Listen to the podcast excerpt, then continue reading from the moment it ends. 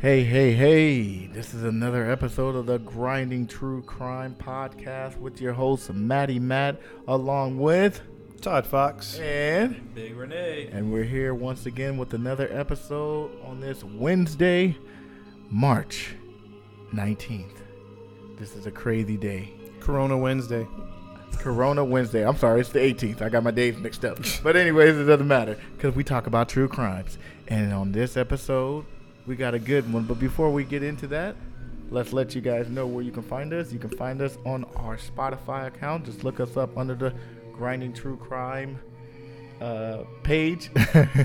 Mm-hmm. Or you can find us on Podbean. Just look us up under Grinding True Crime. And we'll also put our stuff on our website, uh, www.thegrindpodcast.com. Yes, sir. Now, if you guys don't know about this podcast, tell you briefly. We talk about true crimes. Our narrator here, Todd Fox, is the mastermind of it all. He tells us the stories of crimes that's happened in the past, sometimes that's happened in this decade. But no matter when the crime take place, our guy will break it down, and he breaks it down very well. Yes, and he does. today's episode, he said to me earlier today that this one is going to be deep. And I said, How deep?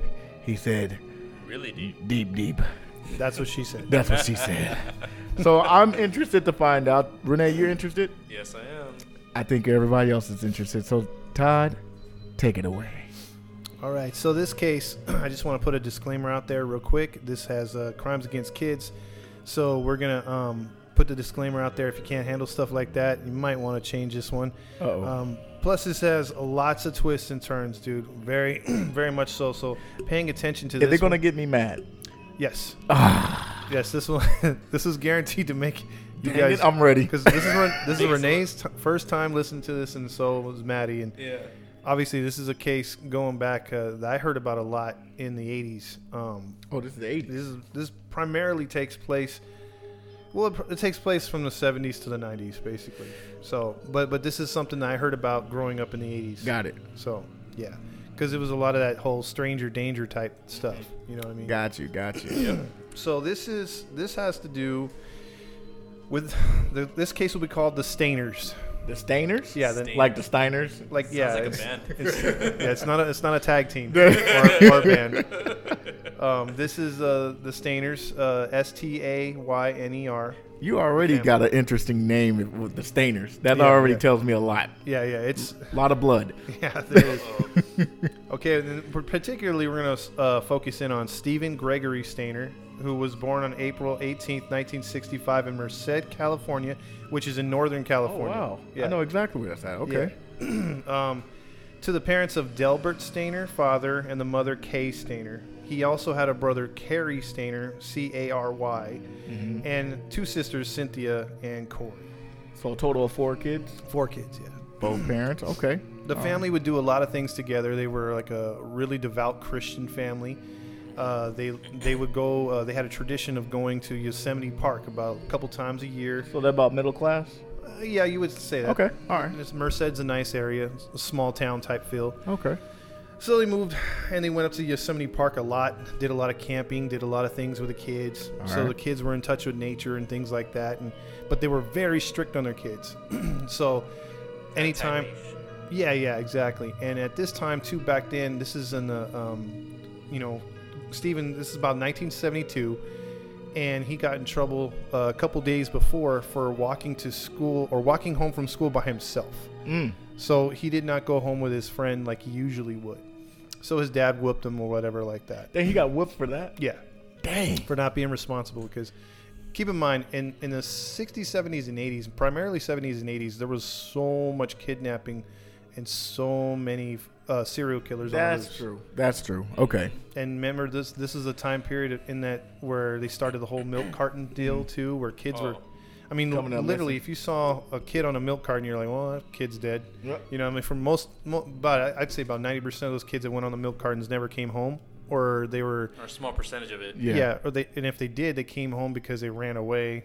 You know, and they, They got wanted- away. Yeah, Yeah. and they came back later on, but um, Okay. So he got a butt whooping. yeah, yeah, yeah. So he was a very active little kid at the time. He he went out and he would do things that kids would do at the, at that normal age. Play Mhm. with GI Joe action figures. Oh yeah. Stay out till the lights went out at night. Oh yeah. So Jim, Joe.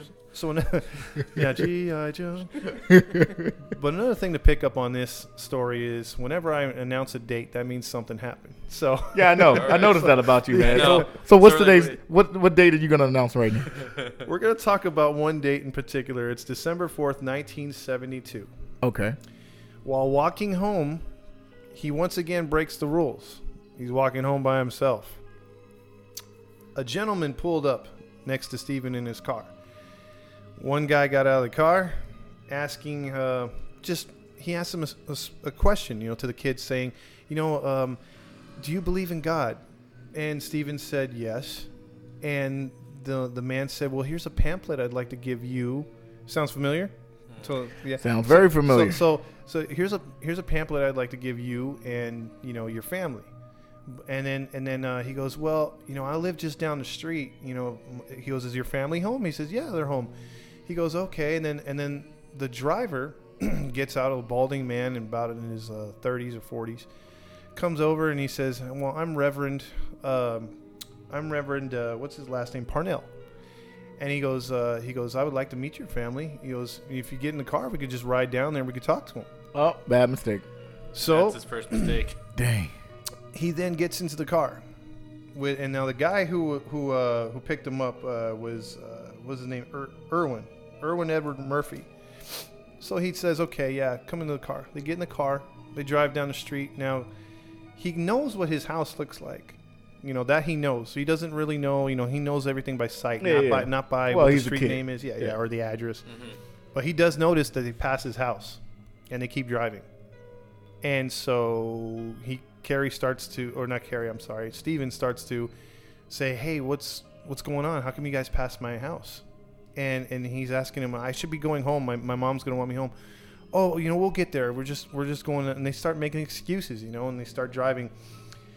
So basically, uh, they get in the car, and here's the thing with at, with uh, Irwin and this Parnell figure. Parnell and him used to do work together, Mm-hmm. and they needed and and and uh, Irwin needed money, so Parnell asked him straight up. He goes like, "I want to adopt a kid. I want, and you can help me by helping me kidnap a kid." I don't know, Wow. I don't know what's That- in in Wow. his in his mindset, but Irwin's like, "Okay." Like, Now Parnell's the Reverend, right? yeah, Parnell's the reverend guy. And So- Murphy's just his Mur- buddy. Murphy's a guy that's just around hanging out with him. Wow. Does work, yeah. And Irwin's like, okay. So that's.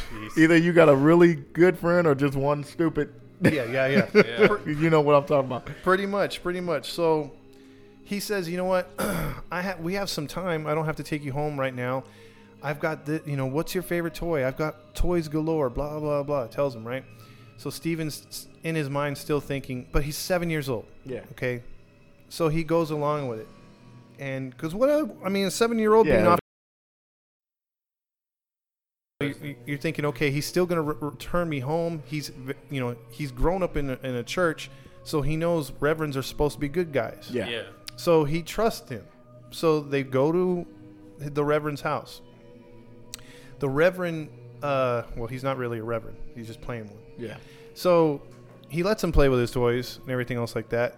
And then as you know, Irwin sits down to crack open a beer, watch some TV. He he watches Parnell, the Reverend guy, take the little boy into the room by himself, and he starts hearing things, and he knows what's going on.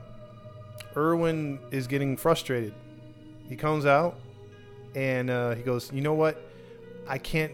I didn't sign up for this. If you wanted a kid, you got a kid. But why are you going to do that?" And still, in Irwin's mind, I'm like, I'm thinking, why? You know, you you kid, you helped kidnap this Yeah. kid. Like, what are you thinking he's going to do with a Yeah. kid? He's not going to keep him and say, "You're my son. You're my son." However, Parnell says, "You know what? You're just as me- messed up in this as me," and and he goes, "Well, I know what you're doing with that kid," and he says, Parnell says, "Well, if you go to the cops, I'm gonna out you as the one that actually kidnapped the kid." So Irwin just, for whatever reason, shut down. Actions became less and less as time went on, but that very night, Wow. that very night, poor Stephen Stayner was molested for the first time. Wow. Yeah. Wow. That's, So that sucks. so yeah, so later that evening, as he's spending his first night in captivity at Parnell's house, uh, the parents are realizing it's seven, eight o'clock, nine o'clock. My boy's not home. The parents are freaking out. The family's freaking out. They call the grandfather. At first, they accuse the grandfather of taking the kid, Mm-hmm. and the grandfather, which is this is one of the, just the first small part of this story being messed up, other than the kid being kidnapped and molested. Grandfather lives. Get this, three houses down from where Parnell lives. Wow. Yeah, They're that close. they're Talk that about close. ironic, and they have no idea what's going on. So the boy is still alive at this time. Yes. Okay. Yes. All right. Just So- want to make sure. Yeah, yeah. So they're checking us out. The cops, they call the cops. The cops don't want to, of course, do what they usually do and say, you got to wait 24 hours, blah, blah. He's seven years old. Yeah, Come on. Yeah, you got to break the rules on some case. If he's 13 to 17, I get it. They're teenagers. They have their own free will. They, they, they know kind of how it is on the outside a little bit. They can hold their own. Yeah. But when you're under 10 years old, come on. Yeah. yeah. I agree with that one. 100. So the cops finally start getting involved later at night, early in the morning, kind of. They're looking for him. They're even printing up posters. The cops automatically go after the parents. They start saying, "Well, you know what? You hit, you admitted to hitting your kid. You probably pissed him off. What if you hurt him and you just don't want to tell us? What if you're hiding something?" So they put these poor parents through a polygraph. Wow. Then some family members start accusing other family members, including the grandpa, saying that the grandpa could have done something. Yeah. And the grandpa's like, I was home the whole time. He has to go through a polygraph. Wow. They all pass, of course. And this whole time, just they're wasting time when they could have been out there looking for poor Stayner. The family's still, you know, upset. They're still trying to look for him. He actually makes, uh, what is it? Let me go to my notes here. Um, they actually have little uh, things in the uh, newspaper. They're having prayer vig- vigils. Uh, the the police are you know they put up a, a missing poster the day later, right on the telephone pole adjacent to Parnell's house, Uh, and he's like, you know what? I got a GTFO out of here. Yep. So he basically he basically uproots him and leaves. The boy. He takes. no, the he boy? takes the boy with him. Wow. Okay. Now, here's the thing that I, I, I that bothers me to this day. Irwin never opened his mouth up until this was all said and done. He could have opened up and said, with Parnell gone, he could have just tried to be the hero Yeah. in some way. You take your medicine, yes. You were part of it, yes. But you could have saved that boy. Didn't. Didn't say anything. Just kept to himself. Ignored all the posters and everything else like that. Parnell takes out Wow. takes off in the middle of that night when when uh they're trying when poor little Stayner boy Steven is asking what about my parents? I want to go home he's freaking out not liking the way he's being molested and things like that. Parnell tells him look I got to tell you the truth.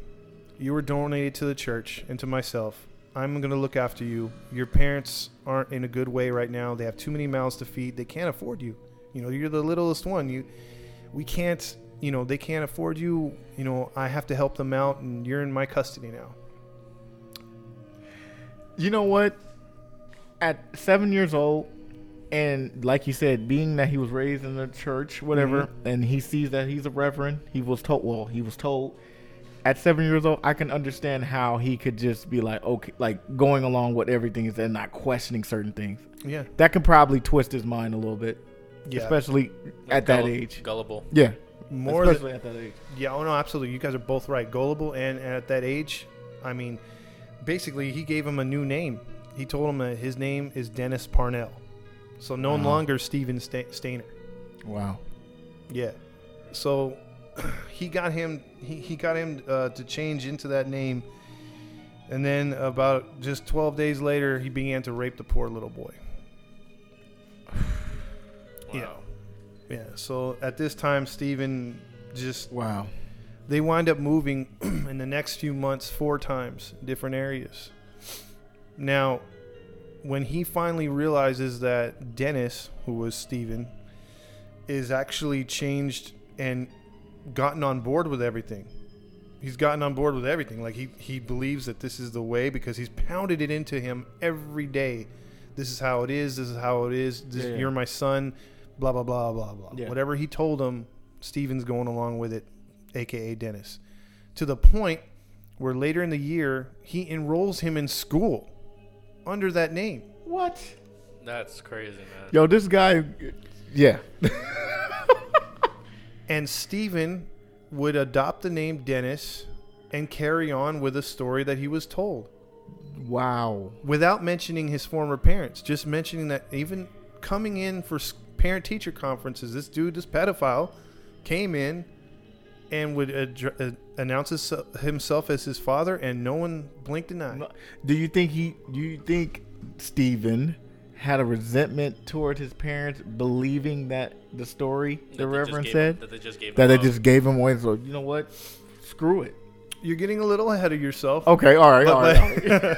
but but he did at that point was all in. So like you know how you like you, you push in all your money and you're like okay Yeah. I'm all in. He's all in. all right. So at that age, so so fast forward a little bit. You know he's turning eight. He's turning nine. They're moving still. So years has passed. A couple years have passed. Okay. The parents at this point believe he's gone. I mean, and, you know, they do believe that they're never going to see him again. The police are telling them, look, if we do find him, um, most likely it's going to be a body. And you know, his his brother is struggling with this because you know he goes to school and they're like, oh, you're. They don't know him as Cary anymore. They know him as, oh, you're the brother of the kidnapped kid, or the the kid that disappeared. Yeah. So he's getting, you know, getting a, all kinds of crap from, you know, heckled at school. him from school. His sisters go through the same thing, and and Cary seems to lash out a lot though. He starts to like just like do a little self mutilation, like cutting himself a little bit because he's the older brother, you know. Yeah, so yeah, he's yeah. like three years older, and um, he's just frustrated, and no one's paying him attention. They're like watching the girls like hawks, obviously. But they don't pay him any attention, so he's struggling with it as all this is going on. Okay. Um, Parnell just keeps keeps doing things to him, and um, over time, you know, he's more and more brainwashed to where the point where he's about like 10, 11 years old, and Four years has passed. four years have passed. at this point. God. Okay. Parnell's Alright. allowing him now to drink beer what? and smoke cigarettes Wow. that age? at that age. Yeah. As he plays, Parnell's letting him play outside, play with his friends, hang out. You're about what fifth, sixth grade at this point. yeah, yeah. Eleven years old. Yeah. Yeah, 11, About 12 fifth years grade. old, something like it was around that age. He starts bringing some of his friends home to hang out and everything because Parnell's like, hey, yeah, bring your friends over. Mm. He starts touching up on them and p- making passes on them too.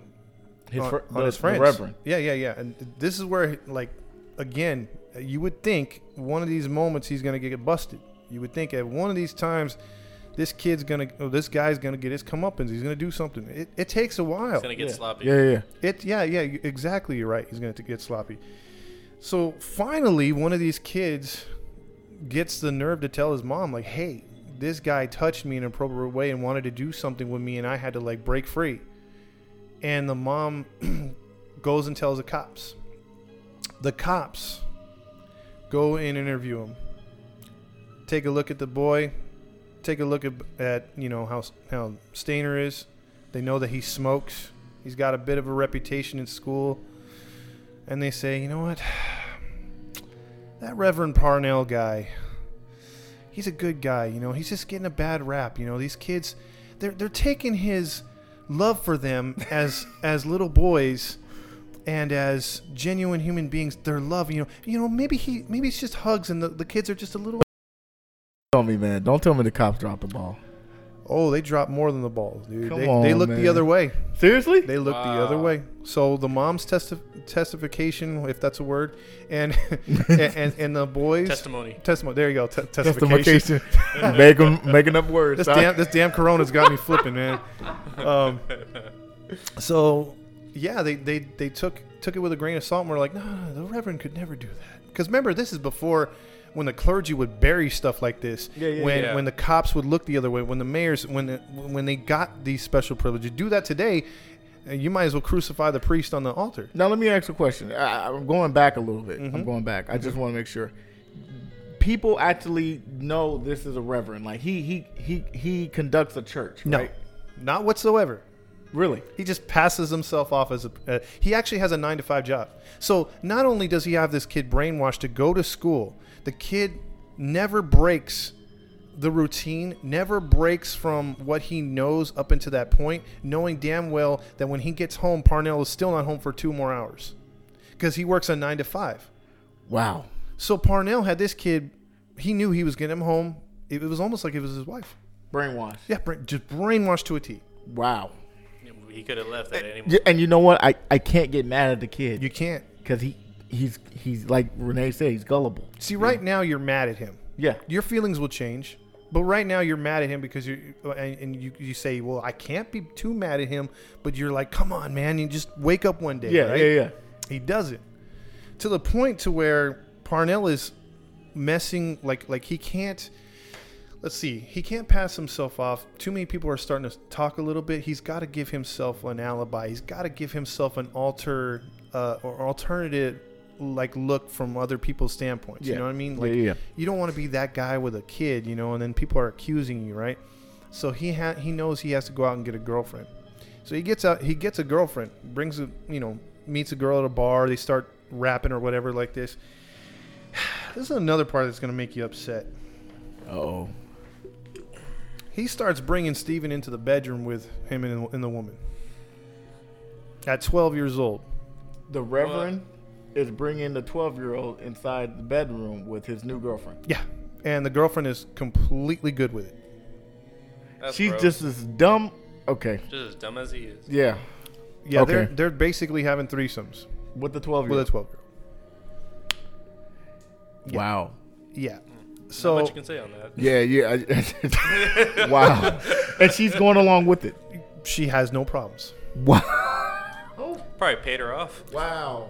No, there's no there's no pain. This isn't a prostitute. what? This is Now- this is a, a willing participant. Now, let's be real. We're all men here. Mhm. At 12 years old, if you were to score a grown woman, like on the South Park episode, It's like nice. it's like nice. But in this situation, it's like, This is Whoa. real life, man. like what the heck? yeah, yeah, it's real life, like he said. And and then not only that, you're not you're not there like like Parnell's not there saying, hey, you know, I want you to sleep with my girlfriend. No, he's gonna sleep with you and the girlfriend, and you're gonna be whatever they tell you to do. You know what I'm saying? So he's some some kind of dictator or some, you know, like yeah, yeah, yeah, wow. yeah. And it, keep in mind, he's still smoking and drinking. Okay. a lot during the day to where some of the parents are getting kind of upset because they're hearing things that, that you know this little boy that they let their boys play with is smoking and drinking all day So his classmates know that. yeah they know he's up that to he's that a- stuff but they don't know about the other stuff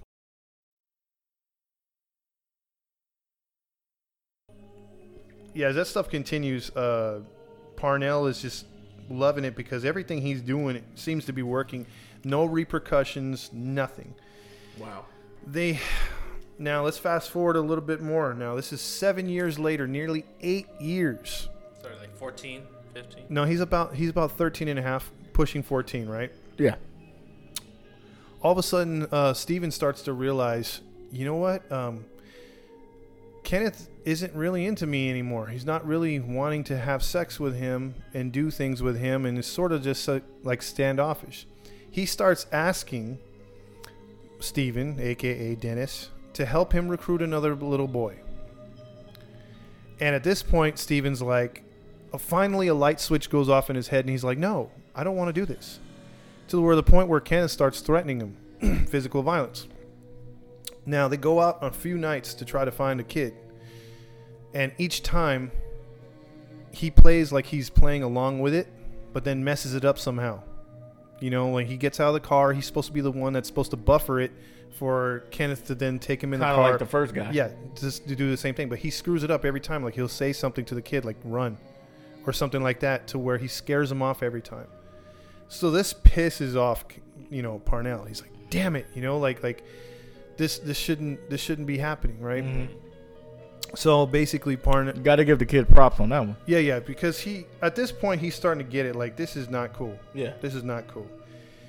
Um, so one of this other times, there's another guy that he gets to go along with him again. Another guy, not Irwin, another guy, because he's not having any success with Steven.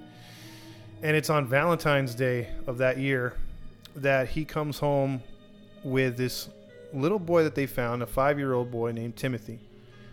And they they lured him in the car. They gave him juice laced with sleeping pills. Dang. They bring him inside the house, and as he they're carrying him in, uh, Steven's like, "Oh God, you got to be kidding me!" You know, he has that look like deer in the headlights, like my worst fears. You know, they brought another boy home, and basically, the first thing Kenneth says is, "Hey, Happy Valentine's Day! You got a brother." And from that moment on, Steven said his whole mindset changed. Just everything in his mind, he's like, you know what? This isn't going to happen again. I'm going to do everything I can to stop this. So a couple days go by, and it's not stated or not known that I know of on the research that I looked at if Timothy was molested in that period of time. But basically, I know that he was watching him to see how Steven would react. Steven played the game as he would normally do just so that he could try to try to get confidence for Parnell to go back to work so that maybe he could spring him loose. So I'll get to another date right here, which I think it's So days. So days has went by with this new kid, right? yes. Okay. All right. Yes. So I think it was like three three or four days later. Three or four days. Okay. Yeah, yeah, yeah. So, um, I didn't mention earlier that Parnell had told Stayner over the years that his dad had died, his mom had moved away, and the other kids went to foster care. He Mhm. couldn't contact them. Mhm. Stayner was still believing all that. Yeah. So he had that in the back of his mind. He so he couldn't call anybody. He figured he didn't know anybody to call to trust. So one day they waited about two hours because he kept, you know, Parnell kept saying, "Oh, you know what? I'll, I'm gonna go to work, but I, I could be back." And he kept leaving, and he and he would actually go to work, come back real quick to check on them, and then go back to work.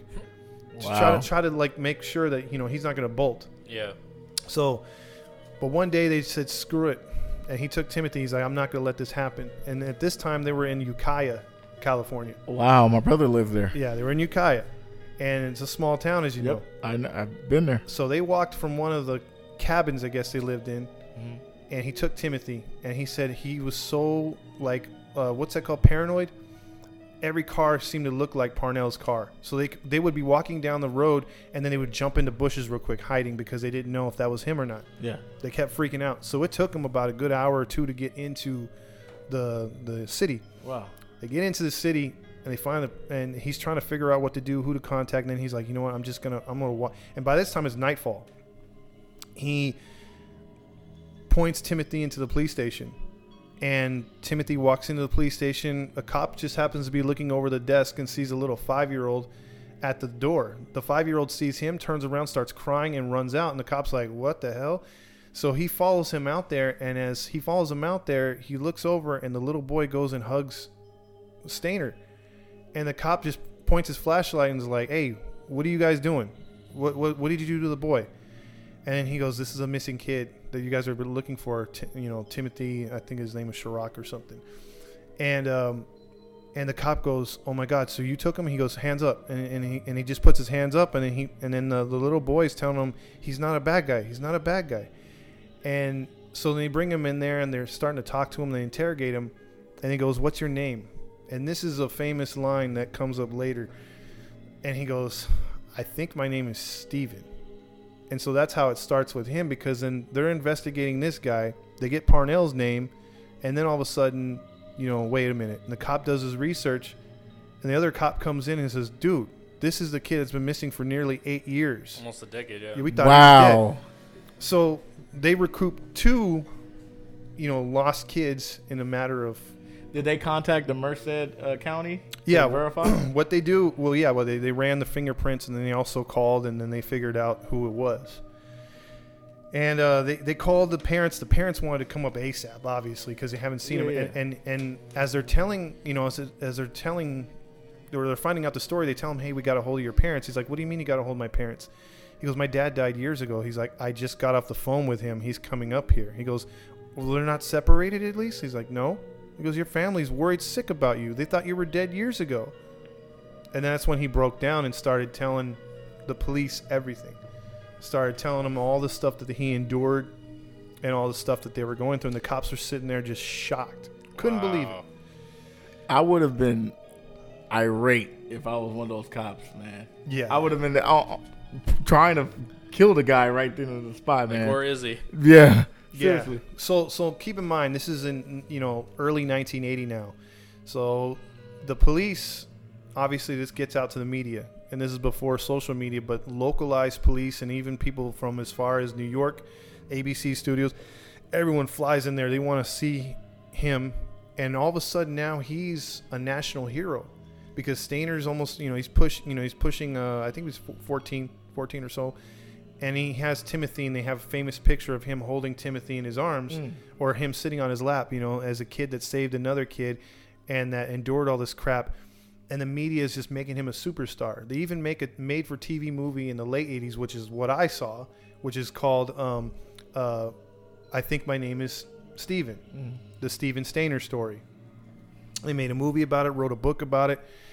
The media was just all over it, all over the family. And then they they arrest Parnell. You know, Parnell's being like ridiculed, like what a disgusting, filthy piece of trash, and, and Which he is. You know, and they want to hang Yeah. him and everything else like this, and and and and uh, so so the media just it goes crazy, and they, and they they they want to appoint him like you know this you know uh, savior to the little boy. You know, he gets that moniker when he tries to go back and Stephen tries to go back to adjust. Now, a five-year-old was was returned to his family.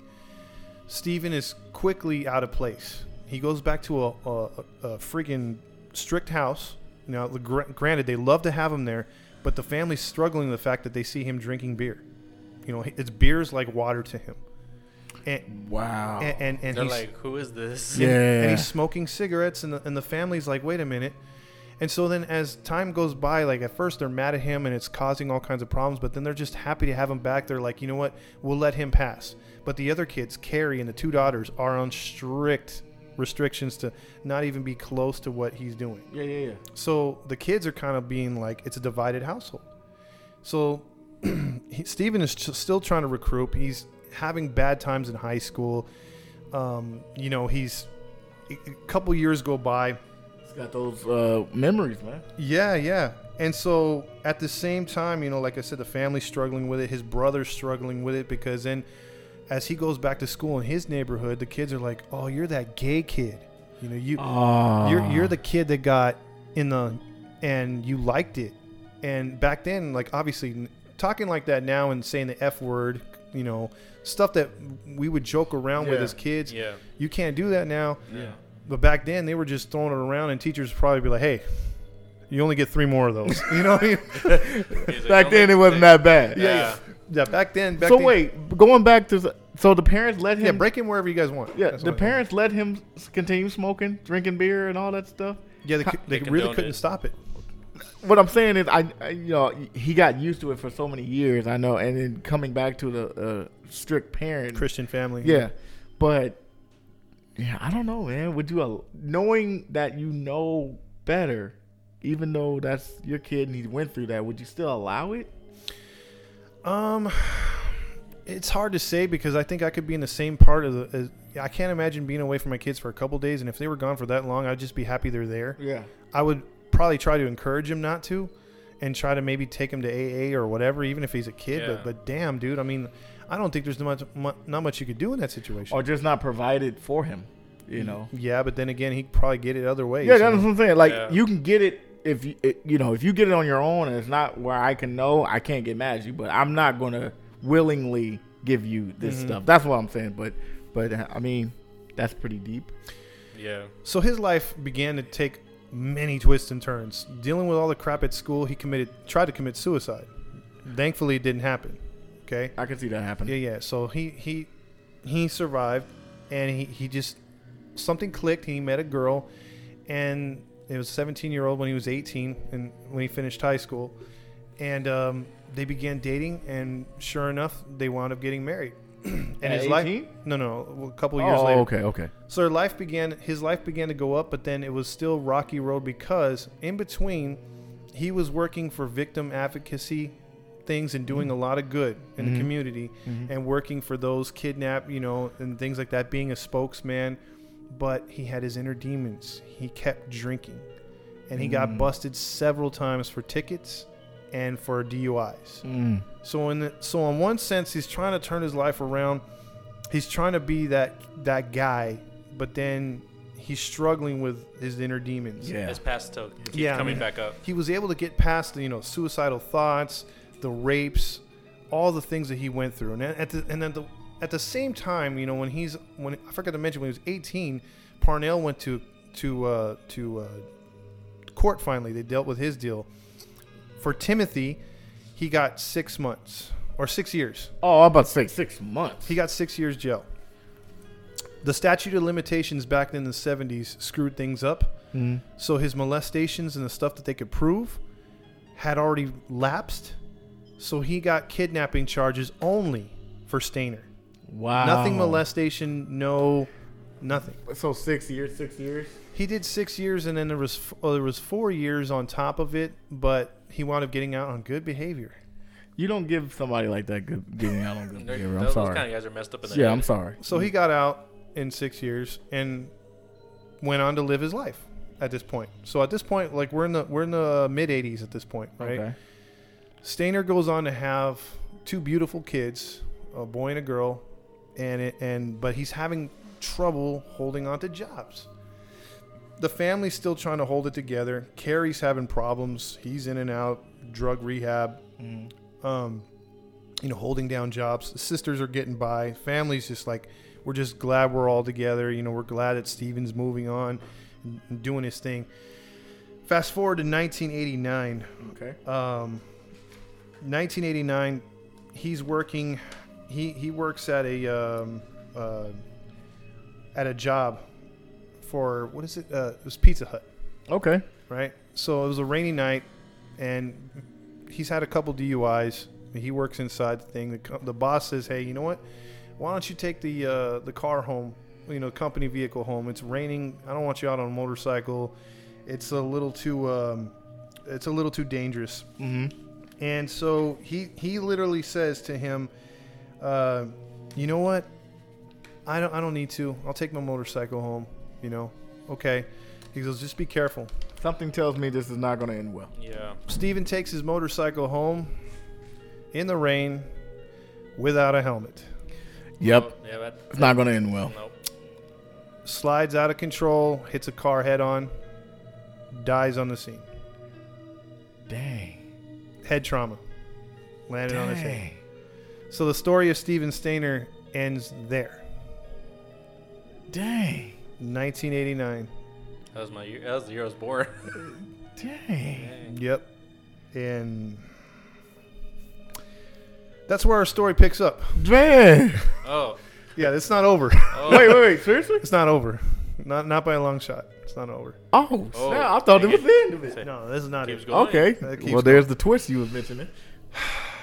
So obviously everyone's super devastated. Yeah. This makes world news because it was a world news story. You know when ABC used to do the 2020, Mhm. they did a 2020 special, and all, all of a sudden everyone's sad. You know, oh my God, you know this kid went through so much. He battled his demons. He went through this, and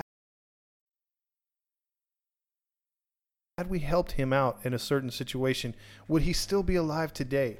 You know, would would would he still be in the situation? You know. Um, or, or would he be in a better place? Mm-hmm. So, this whole time, Cary's had to put up with him being the old, you know, oldest brother, but getting no respect, and younger brother being the whole golden boy, you know. And um, Cary had problems. A year later, um, he disclosed that his uncle um, had molested him as Oh, a kid. Yeah, which was his dad's father, Uncle Uncle Joe, or Jesse, Uncle Jesse. Um, six months later, uh, Cary comes home and found out that Jesse, or no, Cary was told to go to Jesse's house to pick something up. He goes to his uncle's house and finds him shot to death with a 12 gauge shotgun on the floor. Wow. Yeah. To this day, that case has never been solved. Kind of have an idea who it may be.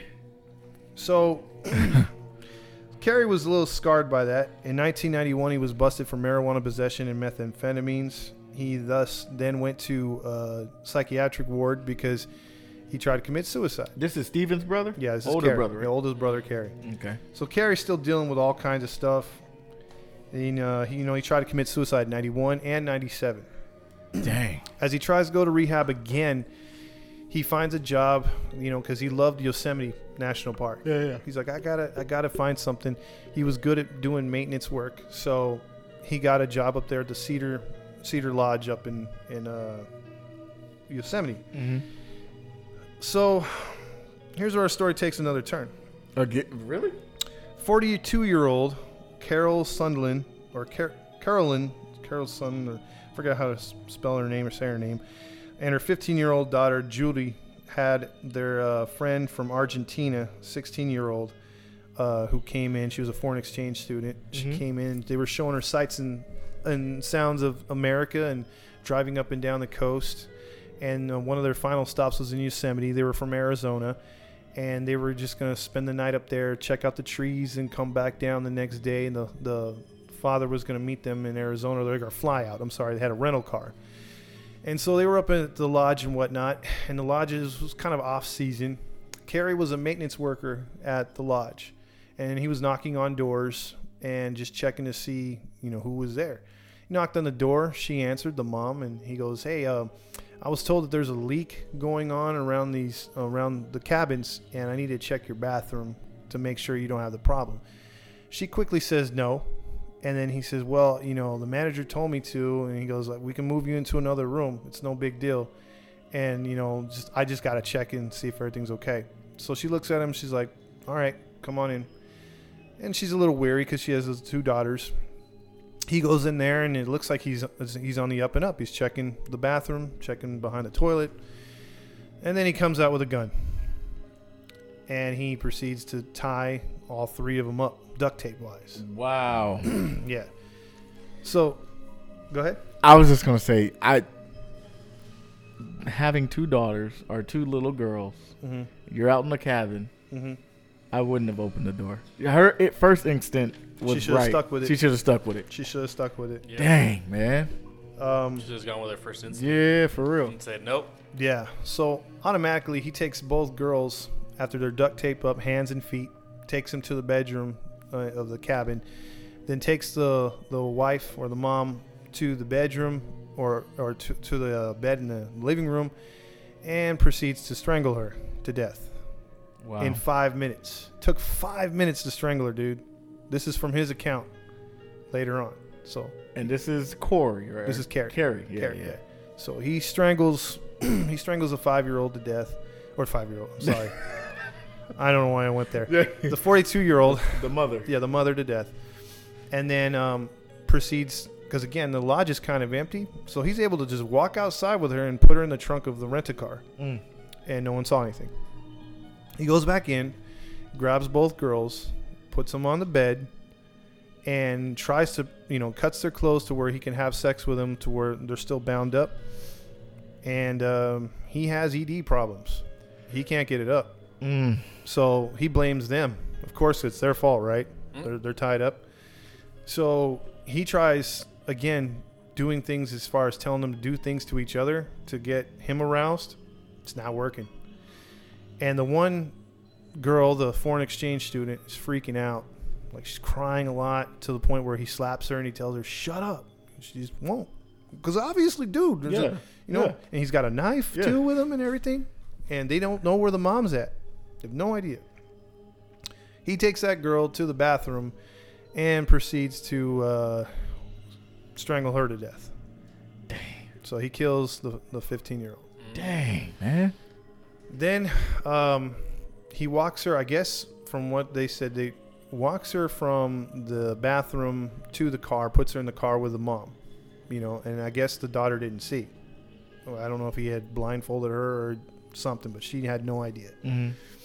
So then that's when he finally can get it up, and he proceeds to rape and molest her. Wow. And then he decides, you know what? Uh, I got to get out of here. So he tapes her back up, puts her in the back seat of the car, and goes in there and then sees it. you know, there's signs of a struggle in here. I've got to fix things. So he manipulates the crime scene, cleans the whole damn place, and to where there's no, where it looks fine. He even packs their stuff in wow. bags. Wow. Yeah, to make it look like, oh, they just went out for the day. You know, or they're going to come back He for their really stuff. put it in his mind and said, listen. Wow. Yeah. So he takes off, and in the car they go for a long drive. They're in the. And the- she's still alive. she's still alive, taped up. taped up. So he cuts her binding or the tape off of her mouth so he could talk with her.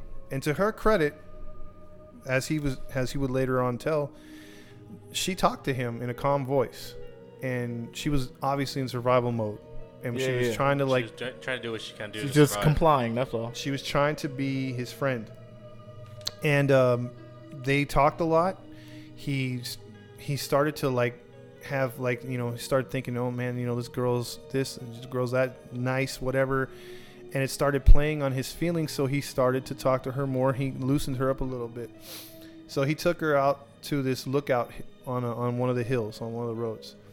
Takes her out there and um, again she's asking where her mom is but not in a like freaked out way to freak him out. And uh, he's like oh they're fine. You know like you're just with me. It's just me and you. And then so they're out there and he proceeds to again assault her. And she tries to she she plays it cool to where she's unhooked from everything. And she tries to make a break for it and then that's when he realizes i gotta finish this so he grabs her takes her and he slits her throat Oh, and, Wow. and he leaves her right by the tree on uh, and then he just covers her a little bit with brush to bleed to death. yeah, to bleed to death. And so he, so he just leaves her there. so he he actually hitches a ride back into town. He hitches a ride, gets back into town, starts taking care of stuff where his house is, and he's like, "Wait a minute, I still left the car out there. I still left the bodies out there." So he gets out there, he gets a ride out there, finds the car still untouched. He's like, "I got to get rid of some of this evidence." So he proceeds to torch the car with the bodies in it. Doesn't go back to the the young Julie by the tree because she's like ways away from the car. Yeah, yeah. But he burns that car, and then when it's he stays there till it actually burns itself out, and then on the charcoal part of the the trunk when you lift it, um, you know how it's, it's burning, you know the ash marks. He writes, "We had fun with these." Wow. and so he, he tried to throw them off the, the police because he knew the police would find the bodies. The bodies. Yeah. But he put we, Yeah. making it like okay, it's multiple people. yeah, yeah, yeah. So it's not it's not for another uh, couple days. The father starts to get worried. He's like, I haven't heard from my family. I haven't heard. You know, he's in Arizona. He's wondering where his wife and his kid and the foreign exchange student is.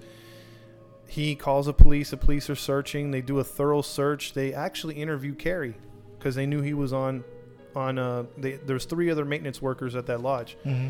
They interview Cary and they're like, "Oh, this guy seems like a stand-up guy." And then they go into his past and they're like, "Oh, but he couldn't be capable of anything like this. His brother was Steven. Yeah. You know, Steven died a hero. You know, like he went through a lot. You know, Cary, come on now. Yeah, yeah, yeah. Just scribble him off the list right now. Jeez. You know, it's crazy how people do that, man. Guilty by like who you're associated with or who you know. Yeah, like- yeah, exactly. So he gets knocked off the list. Cary's like, "All right, I'm good." And basically, the the the police finally, uh, you know, the, the families come up there. Even the one from the foreign exchange student, her family comes up into, you know, gets there just to find out just in time that they found the bodies. And through dental records, a few days later, they realize it's the the the, the mom and the and the foreign exchange student. Now they're still looking for Julie at this point. They do find the the wa- a wallet with missing cards, and remember remember Cary was into meth.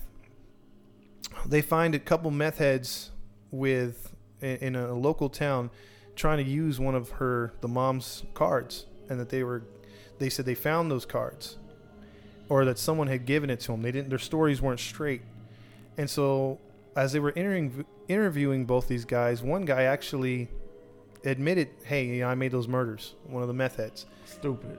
and they were like, "You did now, huh?" And so they were, and you know how police are; they're not going to give you all the information because they know people do this stuff. Mm-hmm.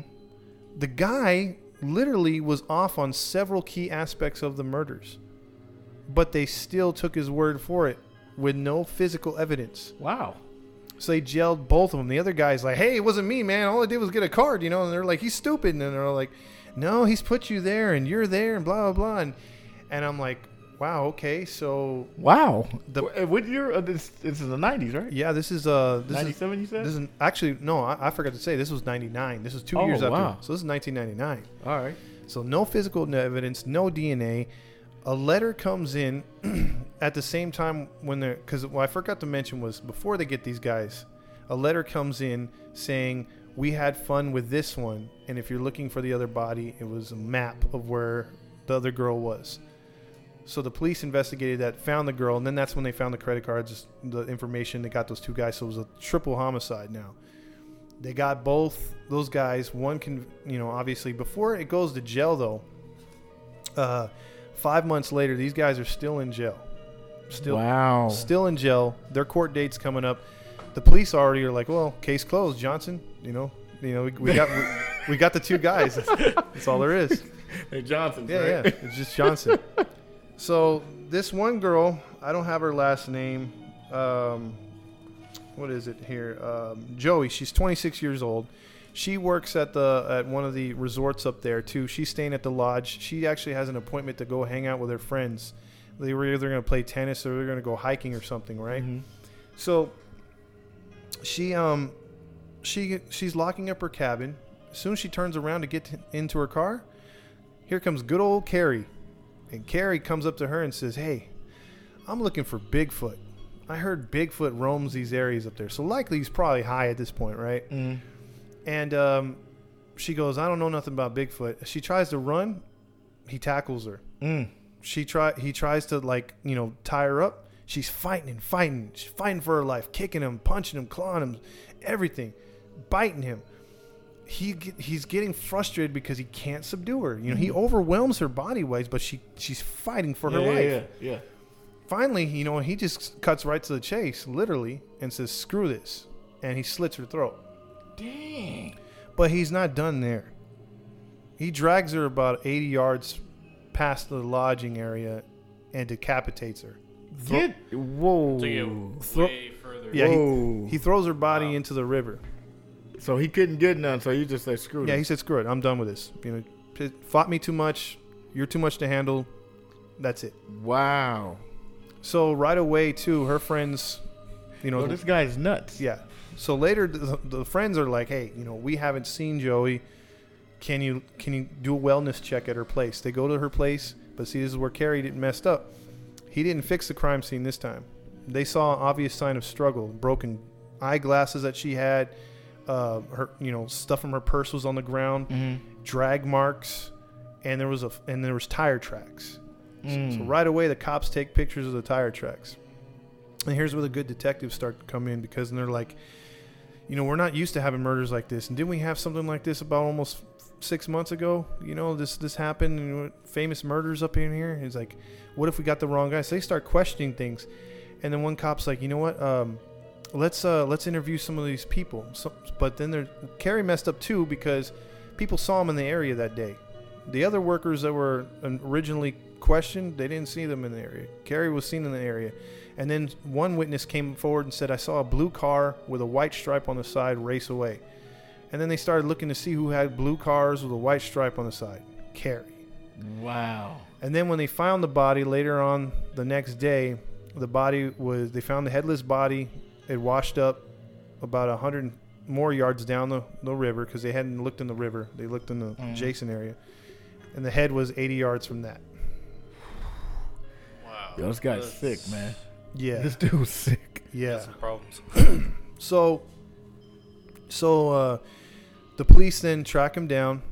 They they bring him in for questioning. While they're doing that, they had taken a plaster mold. What they do with the other uh the other two that they Well, the other two are still in jail. they're still in jail. They jail. still got to prove it. got it, know? got it. So they question him, but they don't have enough to hold him. He's Mhm. still holding to his story. Like I don't know what you guys are talking about. They have to wait to take a plaster mold of the tire tracks at the scene, and then compare those with his car.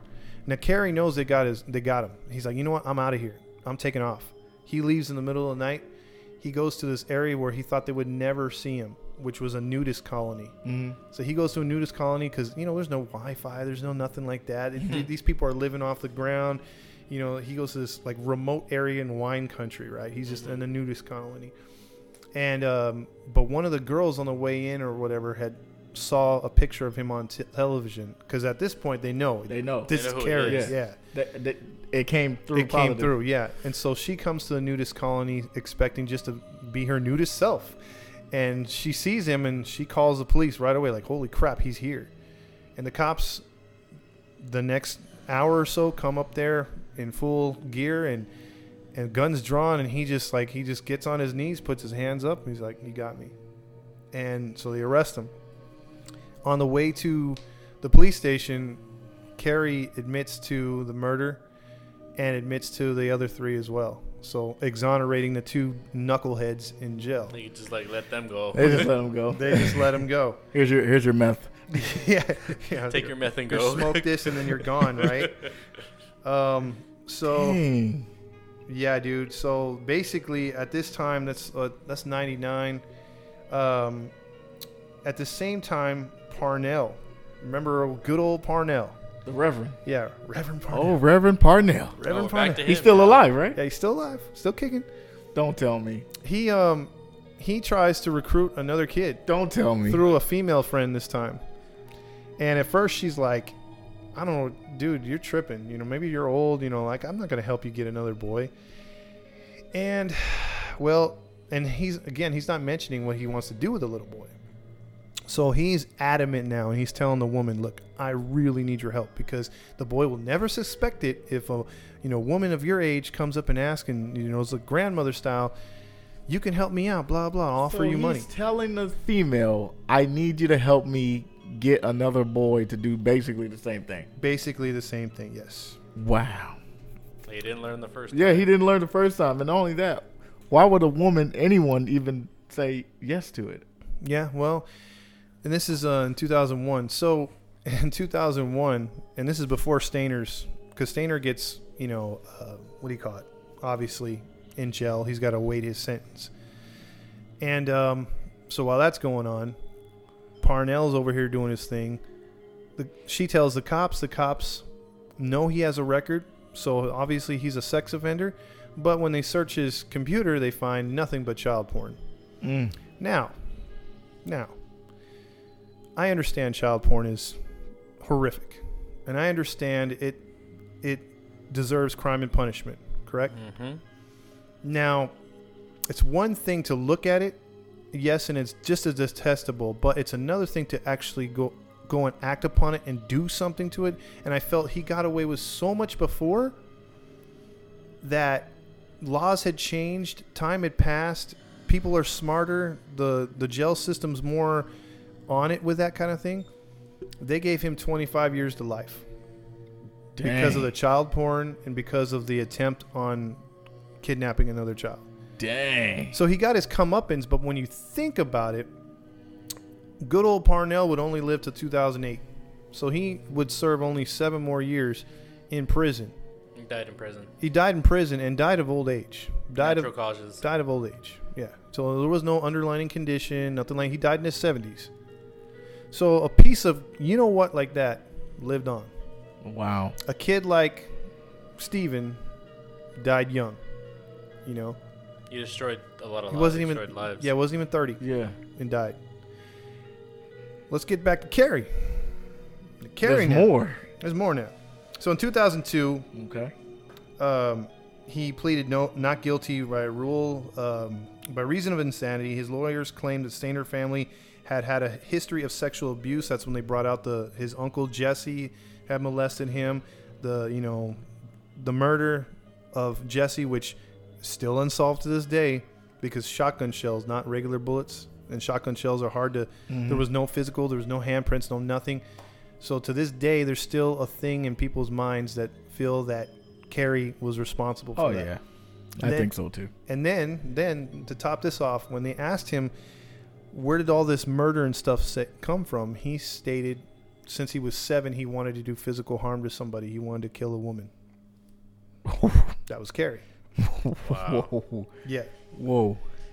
Do you think it's because he was living in a strict household? Because Um, you know how they say when you live in a strict household, you become rebellious. Because you La- kind of get a la- taste. You lash out. Yeah, you kind of get a taste of it. You know what I'm saying? You Yeah, think that I had to do a little bit. It, it could have been, and it could have just been everything going on with the media attention that his brother got when he returned, and all the stuff that he got when he was gone. Mm. So I mean, all that had to play like a huge role. And then the family, he would later say his family never paid attention to him. His family always, it was always Steven, Steven, Steven. Mm. They didn't care about Cary's That could do it. accomplishments. That could do it too. Cary was a, a really good um, artist, drew a lot of things, but never got any praise for it. Never got any praise for anything. He would later say also, um, here's here's a sick thing. He said it was a mental illness, right? So when the police were asking him for more of the confession, more of the things, he Mhm. actually request. He said, "Okay, I'll give you more information. I'll give you more of this and that if you give me some child pornography." The cops were like, Cary? yeah, Cary told told the detectives. What? Cops were like, "What the hell are you talking about?" What's wrong with you? like, yeah, we're like, let, us go to our child porn file and give you what we got. It's Let's like, go get it from the let's- Reverend. Let's, go get it from Yeah, our yeah. evidence locker. Yeah, I'm sure Parnell's got plenty of that stuff. Get him, Johnson. Jeez. So he actually had the gall to ask for that. and he was serious too. He huh? was serious, wow. and uh, so they they also would charge him for uh, you know pedophilia, and then um, the, he said that he had mild autism, whatever. So he went up for first degree murder in, in two, uh, August 27, 2002. Uh, in the uh, he was found guilty on all charges, and uh, he was given the death penalty. And I uh, bet. he, uh, thanks to our governor, which we were talking about Oh. earlier, Gavin Newsom, Um, because this was a California murder. He was scheduled for execution, uh, I believe, this year, Really? and he is now a stay of execution because the governor feels, in his mind, that it Wow. is unjust and is uh, not uh, kosher. Wow. It's not, now I can. not humane. Yeah, now I can get it if it was like the electric chair or the the guillotine Mhm. or the hanging and stuff. Okay, that might be a little bit like little inhumane. But if it's just the lethal injection, Lethal injection. slowly. You die in minutes. yeah, You die. Let's just put it this way: you die faster than what it took for your victims to die. yeah, You know, and, and and whenever people go to one of these executions by lethal injection, they always say, "Damn, the guy looked peaceful. He died a lot easier than what my victim, my daughter, my son went Yeah. through." yep. Because that basically that, all it does is just makes your heart stop. It just makes your heart stop So, uh, the- when they put you to sleep. You just know, can't breathe no more. you That's just it. can't- That's it. That's it. And they give you so many of the concoctions because I think there's six drugs in the one that it'll knock you out fast. So their whole thing is just put them to death fast. But Governor Newsom put a moratorium to those to where there's no more executions. So this piece of trash is still alive. And um, you know he's still awaiting his judgment. But he right now he's 58 years old, and he's still in in prison. Wow. as we speak. and that's not the end of the story. Get, no way. No way. We're already thinking like, oh, that's it. Seriously? Nope. Yeah, seriously. There's more. There's one more bow tie on this. Uh, actually, two more bow ties. Dang, this is a good story. So, you know the the mother and father, they had to endure the most out of anything because no matter what kind of parents they were, nobody deserves the crap that they went Yeah, through. yeah, yeah. They weren't the Mhm. type that molested their kids. They weren't the type that beat their kids. Back then, it was kosher to spank your child, you know, and, and from all indications, all records, publicly and non-publicly, they were compared to great as great parents, strict Mm-hmm. but good parents mm-hmm. Mhm. imagine all their life and their later life the fact that you know the only thing that the father said after all this went down was i'm glad Steven didn't get to see this part of what happened this part of the story This later part. yeah because Steven died before Cary went on his rampage but think of what they saw think of what his sister saw Dang. you know what I mean? Like like of all the things your family just I mean, you go from you have good versus evil. You know what I mean? You had one kid that was lauded as a hero and the other kid is just Satan's helper. You know what I mean? Like like and they died in the early 2000s. So they saw all this go down. Now one now another bow tie, the final part of this story I'll, I'll bring up, which is a sad part as well. Uh, Timothy, the five-year-old, would grow up and he would actually be one of the pallbearers at Steven's funeral. You know, Oh, dang. yeah, yeah, walking him out. And he grew up, got married, went to college, became a sheriff up in Northern California Okay. Mhm. and was a r- highly respected sheriff till 2010. He would die overnight of a pulmonary embolism. I think I said that right. Where basically a random blood clot in your heart valve stopped his heart and he died. Mm. So, Yo, that's whack. yeah. So basically, if you think about it, Everyone from that, Everything that was And- involved. yeah, or the part of Reverend, it. Uh, Steven, and Timothy, they're all dead, yeah, and the parents, and the parents. the parents are dead. Yeah, the the two daughters are still there, but they're in like they stay out of the public basically. wow. because of what it did to the family and then Mhm. everything just like because you go from like everyone feeling sympathy for the family to then knowing who that the older brother is and then everyone's looking down on him like how could you raise raise such a monster Is Steven's kids still alive? steven's kids are still alive the wife was remarried um, his kids i think are in their 20s let's see i don't know if they were in the 80s yeah they're about your- your guys age about like 30s Thirty. yeah early 30s Early maybe 30s. Probably Yeah. ran into him. Yeah, and then um, the the mom is uh, still advocating for victims and things like that, She's carrying on the work. carrying Yeah. on. And then um, the Timothy, there's a um, in front of the police station. I forget which uh, county he was in. Uh, they have a memorial to him and his story, and he's lauded as one of the best sheriff's officers that they had. He was a really good guy. He had a family as well when he passed. So, yeah. That, and that's the Stayner story, Stayner brothers story. You know what? This story right here was the deepest one because it was the longest one, Yeah. Yeah. and it had so many tw- so many twists and turns to it where it was just like, yo, like dang man, like. First of all, the Reverend man. Yeah. It- it- Posing as the Reverend. Yeah, it's suppose cloning as the Reverend. Yo, he. Somebody got to snip his stuff, man. like, like that. That's how badly you you feel for someone to do that. Like, take a seven year old, brainwash them to the point where basically that that's your sex slave, Mm-hmm. a little boy, and then you try to get another one, Yeah. and then you go to jail, and you didn't learn your lesson. You get out on good behavior, which you shouldn't have got, Mhm. and then you try to do it again. Yeah. Like he should have got his stuff snipped.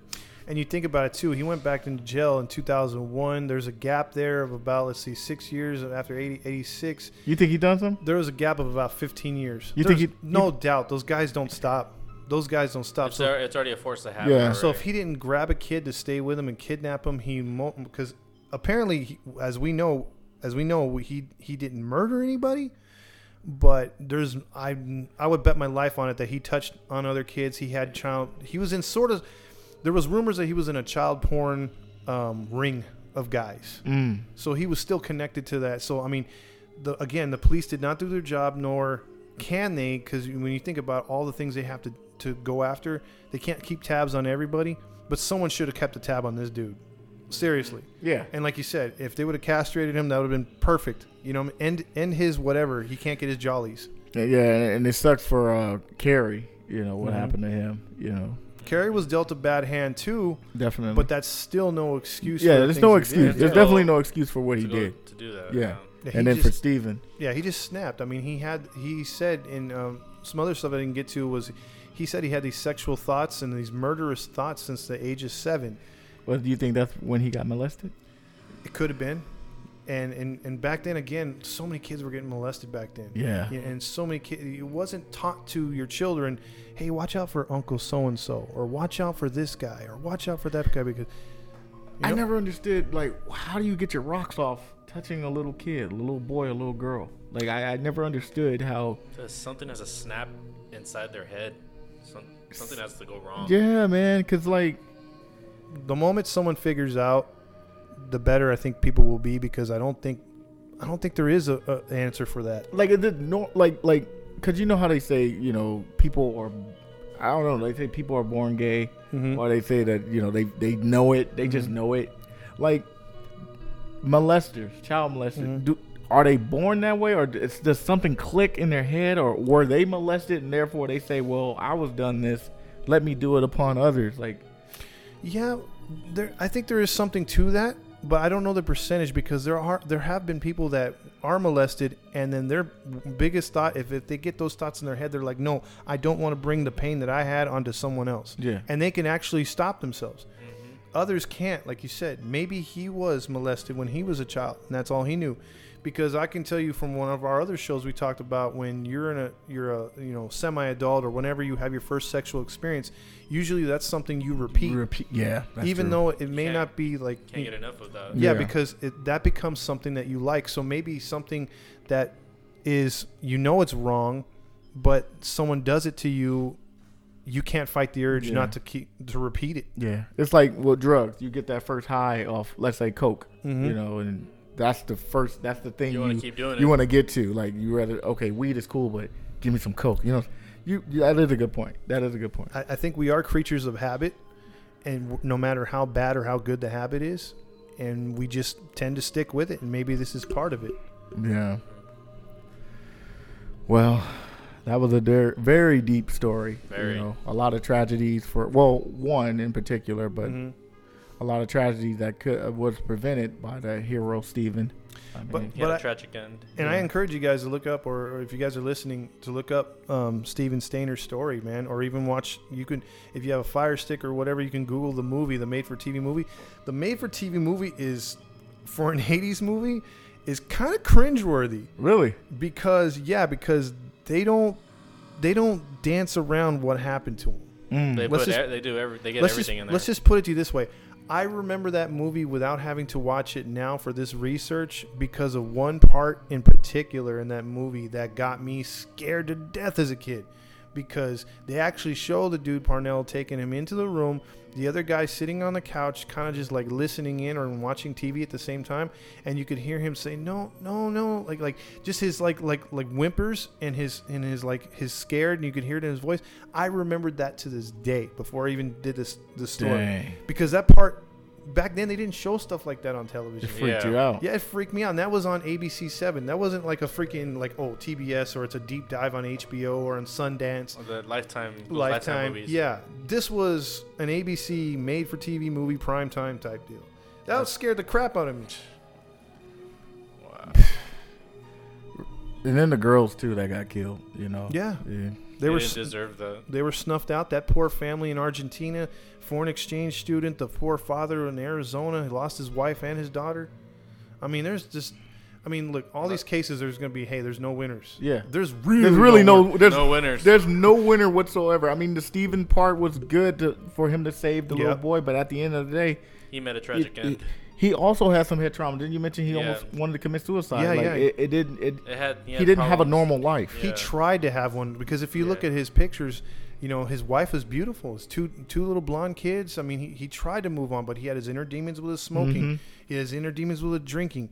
Um, he just couldn't shake things, and then and then you think, okay, maybe there's one bright spot. Timothy moves on, becomes a sheriff, ha starts a family, well respected in the community, and you're thinking he's going to move on and live his life and, and, and be the one thing you could pull from this, Mhm. and he dies. Yeah. That's tough. Yeah. Yeah, it is. did. Wow. Sorry to bring you guys down. Uh, yeah, that we're was, this was uh, this was deep. This was deep. I ain't Very gonna lie. deep. This was deep. You Yeah, know. yeah. So, well, is that the end of the story, Todd? That's it. No more. No one more bow tie. No more- no more bow ties? No, bow ties. I'm done with them. man. Okay. that was the longest story we've done. That was actually no. That was actually pretty good. That was pretty good, man. I get give me props, Thanks, man. man. Thank you, thank you. Renee, That was very good. that was good. But Any final thoughts, guys? like you said, there was no winners in this one. No winners. So this one really sucks. You you kind of want to feel happy for somebody, but you know You really couldn't. you couldn't really. I guess Steven, you know, but at the end he still He had his demons. He you know. tried, but Yeah. couldn't get away. We couldn't shake it. Maybe his wife, you know, Maybe she's that- still holding on to the the. the Good point. Yeah. Good so, point. That's probably the only thing you could pull out of this one. Yeah.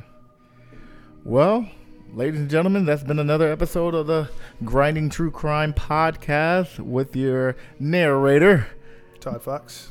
and your host Maddie Matt, along with. Big Renee. So, if you guys like what you hear today, you can uh, follow us on our grind. On I'm sorry, on our podcast, on our Podbean page. Just look us up under the True Crime, Grinding True Crime podcast, and you can find us on Spotify as well. Look us up on our website www.thegrindspodcast.com to look for some uh, materials as well on there. So for next time, This is the Grinding True Crime Podcast with Maddie Matt signing off. Todd Fox. And And Big Renee. have a good one, guys. Peace.